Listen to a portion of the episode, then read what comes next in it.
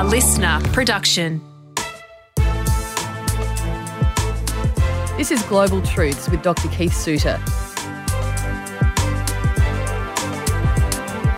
Join us each week as we break down one issue in global politics so that you can understand what's going on in the world right now and what's likely to happen in the future. Our host, Dr. Keith Suter, is one of Australia's leading commentators on global affairs and geopolitics. My name is Sasha Tannick. I'm a journalist. And Keith, today we're talking about the British Army and we're looking at a book called Changing of the Guard, written by British journalist Simon Akam. Now, Keith, firstly, can you tell us a little bit about this controversial book, which essentially exposes the failures of the British Army's campaigns in Iraq and Afghanistan. Yes, I actually found the book fascinating. Uh, I've got it here with me, so you can see it runs to 700 pages. It's very thick. I got, I got to say, I couldn't put it down, as they say. I was involved with the War Office half a century ago, so I find it fascinating to see how much or how little has actually changed with the way that we do the British Army today compared with where we were when I joined the British workforce all those decades ago. Simon Akam has obviously set out to produce the definitive cultural history of the British Army. So he is someone who had served briefly as a young officer in the army as part of a uh, an entry level position which you can get on now in the in the British Army. So he, he's had a, a brief flirtation with the army. So he's not speaking as a veteran, and he's someone who comes from a Cambridge academic family um, not part of the sort of the broad sweep of military families that you get in Great Britain, where you've got you know parents giving rise to children who then go on to work in the army, who then have other children who go to work in the army. You don't get any of that with the the Akam family.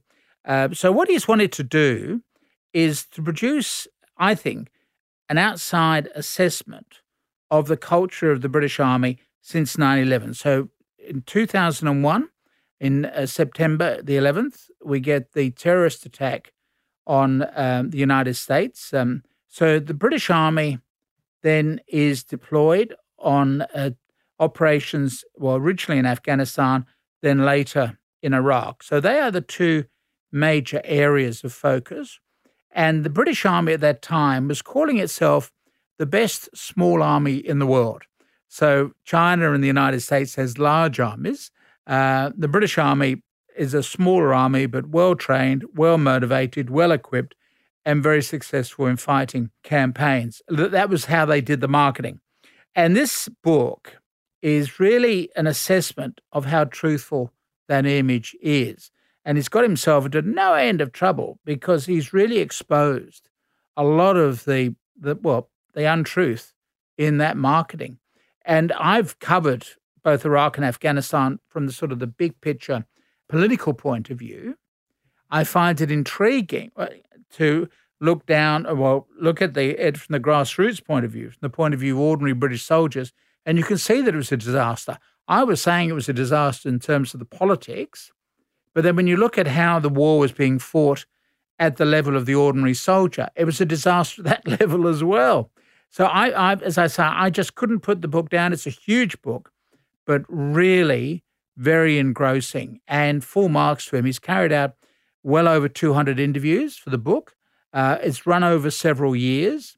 Um, as I say, he, he set out deliberately to write a cultural history of the British Army for the last 20 years. So, we, before we get to that untruth that you mentioned, let's talk about some of the events. One of the key moments he describes in the book is about a wounded Taliban fighter in Afghanistan who was shot dead by a Royal Marine, Sergeant Alexander Blackman. The whole incident was captured on a helmet mounted camera worn by one of the Marines on the patrol. So, he's really exposing some of these incidents. And this is really part of this new face of warfare that um, alleged war crimes can be recorded on helmet cameras. And Sergeant Blackman, uh, the Royal Marine, rather than a British soldier, um, Sergeant Blackman was caught killing um, a Taliban, and that ended up with his going to jail and a huge campaign.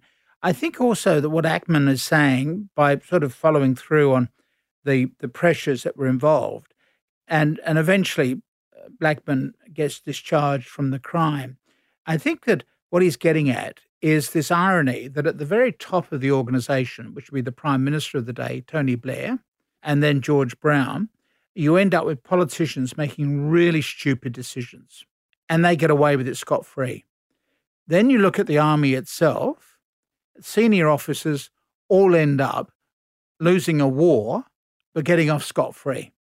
Nobody has damaged their careers by being associated with these two defeats. But when you get down to the individual soldier level, then they're the ones who get picked out for alleged war crimes. So this is this is I think the tragedy of it that they they're sort of uh, scapegoating certain individuals, whereas the really big criminals are at the top of the organization and they've got away with it. And to that point, while Blackman ended up in jail, his commanders were decorated and promoted. um, yeah. And the author Simon Akam argues that that Royal Marine isn't just one rogue individual, but he's the product of a systemic leadership failure at the most senior levels of the British military, as you've pointed out. It is systemic. And I think it's also a basic problem which the British never quite worked out, which again goes back to their marketing, I think, uh, with how do you fight counterinsurgency campaigns. So Iraq and Afghanistan requires soldiers to be working 24 hours a day, in effect, very different from the nature of warfare in World War One, World War Two, where you had clearly defined front lines and you had periods when you were not fighting. In Iraq and Afghanistan, it was a 24 hour a day continuous campaign. Now, the British like to point out to their success in uh, Malaya, which is now part of Malaysia. Uh, they were fighting the communist terrorists. That's where they made their name uh, by beating guerrillas. They were in for the long haul. Uh, field Marshal Sir Gerald Templer, who was actually my Field Marshal, when he was there, coined the term winning hearts and minds.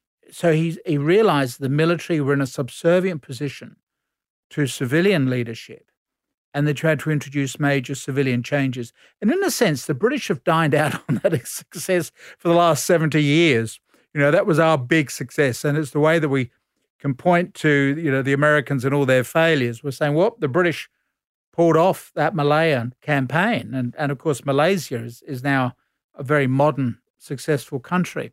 I think the British were lulled into a sense of arrogance that they could fight these types of struggles, and clearly, what Akam has shown is the British were really no better than the Americans, and indeed were quite often worse than the Americans because they were smaller and not nearly as well equipped. And this has come as a real shock to those of us who normally would support the British Army just to see how chaotic the army was. And so was Britain, in fact, unprepared for the amount of reconstruction required in both Iraq and Afghanistan in terms of infrastructure and civil society? Absolutely. If you're going to go in and invade a country, then you've got to do the job thoroughly, which is what the British were willing to do in Malaysia or Malaya, uh, the War of the Running Dogs the Americans thought they could get by with their invasions on the cheap. So they were all underprepared. You know, particularly if you take the case of Iraq, um, they hadn't given enough thought to what was going on in Iraq and how difficult it was going to be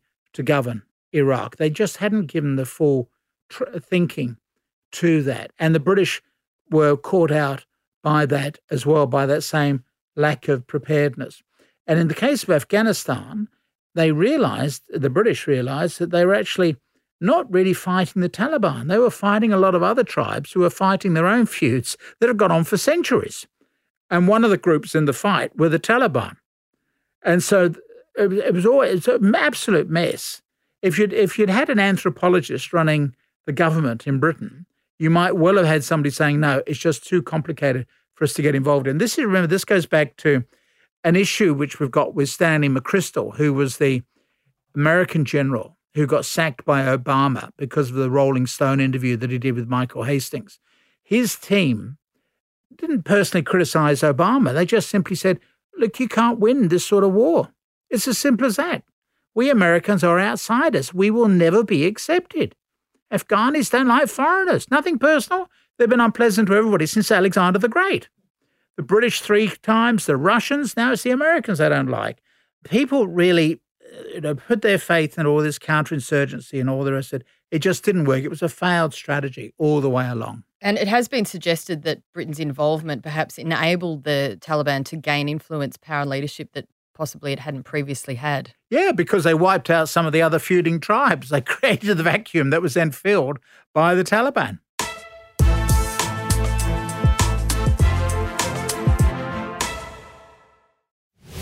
You're listening to Global Truths with Dr. Keith Suter. I'm Sasha Tanik, and Keith, today we're talking about the British Army. We're looking at a book called Changing of the Guard, written by British journalist Simon Akam. Now, there has been much debate about this book. It has been widely discussed, praised, and criticised. But the original publisher got cold feet about this book and, in fact, pulled out uh, as it was close to being finished with allegations it was a result of pressure from people in high places. Now, that's been outright denied by the publisher, but what does this implication say about power and influence? Yeah, and the way in which, unfortunately, the army likes to maintain its own cone of silence over its operations. So, uh, Simon Akam received an advance from uh, publisher Penguin, who, who publishes my books, and that somewhere along the line, they decided to pull out, and Scribe decided that they would take the, the chance and publish it. There are there's obviously the risk of litigation because he's very precise in whom he's quoting, and so there's always a risk that some of those people uh, could end up saying, "No, I disagree with what you've actually said." There, in, in the end, there's been no none of that litigation, as far as I can tell. But it also sort of shone a light on the problem of being able to talk openly and cleanly about a British institution. So the British Army is very highly regarded. And the, problem is that a certain arrogance then steps in. And the assumption is that you do so well, you're above criticism.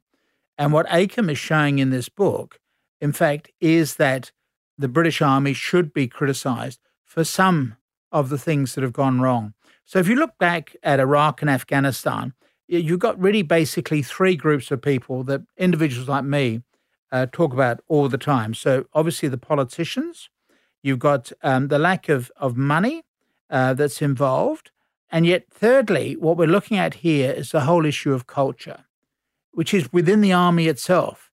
Um, and it comes out when you're really getting down to the fine details of this. So, by all means, blame the politicians blame the Treasury bureaucrats for not supplying enough money to buy the equipment, etc. But you've also got to look at the culture of the institution itself. So in management books, there is this phrase that culture eats strategy for breakfast. Uh, there's some dispute really as to who coined the phrase. The person who's got the credit may not actually have coined it. Um, but what it meant is that you can have the best strategy in the world, but if you've got a poor culture, it's not going to work. So culture eats strategy for breakfast. And what Akam is, is arguing is that there is much in the British Army culture which needs to be changed and which the military are resistant to changing. This is not a new issue. It, it goes back even to the 1920s and 1930s and the role of mechanization. So in the 20s and 30s, there was a move by certain individuals like Basil Liddell Hart um, for the British Army to have far less reliance on horses and much more reliance on tanks. And that the Army didn't like that. The Army liked their men being on horseback. Um, they weren't very fond of this newfangled invention that Churchill created in World War One called the tank. So they were resistant to that. Um, it's interesting if you look at the history of chemical warfare, that it's the scientists that pushed the development of chemical warfare because again, the conservative nature of the army or the and the defence generally, defence establishment said we don't like chemical weapons. Makes fighting in a chemical suit much more difficult. And I, for this, on this occasion, I agree with the military that chemical warfare, the invention by the scientists, uh, was not a good idea. So uh, you're dealing with institutions that are incredibly conservative, difficult to change. And Akam is saying, well, the British paid a price for their unwillingness to change. So, if we go back to Akam's attempt to try and analyse this issue with this book and the troubles he had publishing it, but eventually it was independently published, he's described that as ter- a terrifying precedent that a publisher could make exceptional demands of investigative journalists. And it does raise an interesting question. As you said, he interviewed more than 200 people over five years, but when he returned to some of them, they had what's called source remorse, which is where the dispute started because some of them wanted to withdraw their statements. Yeah. But Um, he said you can't have a situation where journalists, investigative journalists, are writing books and then have to get approval from every source they've spoken to on the record. Yeah. Um, Well, or you do that at get the published. time. You do that at the time, but the problem is when you go back to them later after they've been talking with each other, and if there's pressure from the Ministry of Defence, because one of the other conditions that suddenly arose is that this book would need in draft form to go to the Ministry of Defence for the ministry to decide whether or not there are parts of it that should be deleted, and and this is what he opposed, and full marks to him, because I think the the book is all the better through it not going through the censorship of the Ministry of Defence. But it's interesting, you know, that only last week we were talking about the Russians and and the tightly controlled society in which they live. Well, we have a similar situation in Britain when it comes to the army and the control that the deep state wants to maintain over what goes on. And we see the same sort of situation in Australia, where the public service does not like public scrutiny of what it's doing. And if they don't like public scrutiny, how do we learn from sensitive topics like the British military's failure in these countries and similar topics? Well, the fact is, we don't learn. That's why we go on repeating the same old mistakes. It was the people outside of the army who could see the risk involved with invading Iraq or invading Afghanistan, particularly Iraq back in 2003. We had massive demonstrations in many countries. So people who were outside the bubble could see the problem, but the people who were inside the bubble, who were interested in getting medals, promotions, etc., they just thought a war would be a good idea. And so they're very much focused on their own career uh, rather than the prospects of whether or not they're actually going to go to win the war. And of course, it set up a chain reaction because it means that for many Arab countries now, the West is seen as in retreat. That if you look back to um, uh, 1979, you have a number of significant developments that occur. That's why I refer to the Long War. And this is one component of the Long War. So in 1979, you get the Soviet invasion of Afghanistan, which went badly, and the Soviets were driven out in 1979. Also in 1979, we get the Iranian students taking over the American embassy in Tehran and the, the breaking of relations between uh, Iran and the United States, which continues to this day. And of course, there's now this nuclear confrontation between the United States and Iran. And then, thirdly, far less publicized, you had the taking over of the shrine in uh, Saudi Arabia by Islamic fundamentalists, again in that same year, 1979. Now, these are all separate activities, but they all, for me, make it year one of this long war. And the long war could run on for a hundred years. General Leahy, for example, of the Australian Army has said that it could run on for a hundred years. And I, I agree. It's, it's, it's not going to be a quick fix. And so what we see then are a number of occasions where you've got in Islamic states, you've got people who are willing to rebel. So you, you'd think you deal with the, the Taliban, then you end up with this group called the Islamic State. You look at Africa now, you, you've got uh, Boko Haram uh, in parts of West Africa, etc. So there is this long struggle that's going on. And the challenge for the British Army, as it is for all conventional armies, is to work out exactly how do you respond to this challenge. And nobody really has got their head around that, which is why I think we need to have far more open debate on all of this and give a far greater role to anthropologists. Uh, because it, it's an issue which is not just purely military. This is what McChrystal was trying to say about Afghanistan and why the Americans were doing badly in Afghanistan. You just can't rely on brute military force. You've got to have an understanding of the country that you wish to attack. So, if there's been a lack of open debate, do you think the British Army has learned anything from their failures? Or, as Akam argues, is it fair to say it has been more interested in covering it up and shutting down any criticism? Well, I, I fear that he's right. I think that they are more interested in just shutting down the public debate. And we will only know if they've learned any lessons when the next time they get involved in a conflict. And the problem is, you can never predict when you're going to get involved in the next conflict. Nobody had any idea that we would be in war in Afghanistan or that the politicians would ever be stupid enough to, to invade Iraq in 2003. So we have no idea of knowing when the next test will be.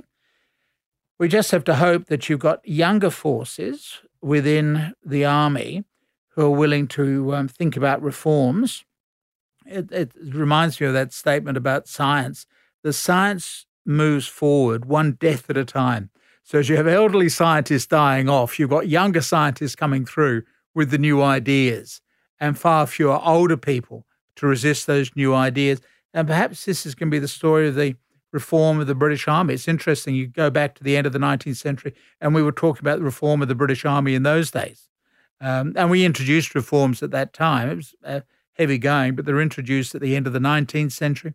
Then we had reforms in the 20th century, for example, mechanization and more use of an armored corps, etc. So who knows what other changes will need to be made to keep the army relevant to today's conflicts. Well, Keith Akam's book has certainly sparked some debate. So interesting reading. I look forward to our chat next week. Thank you.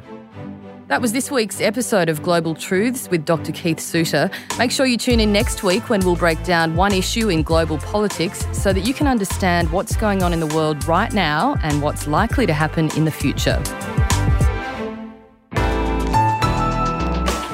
Listener.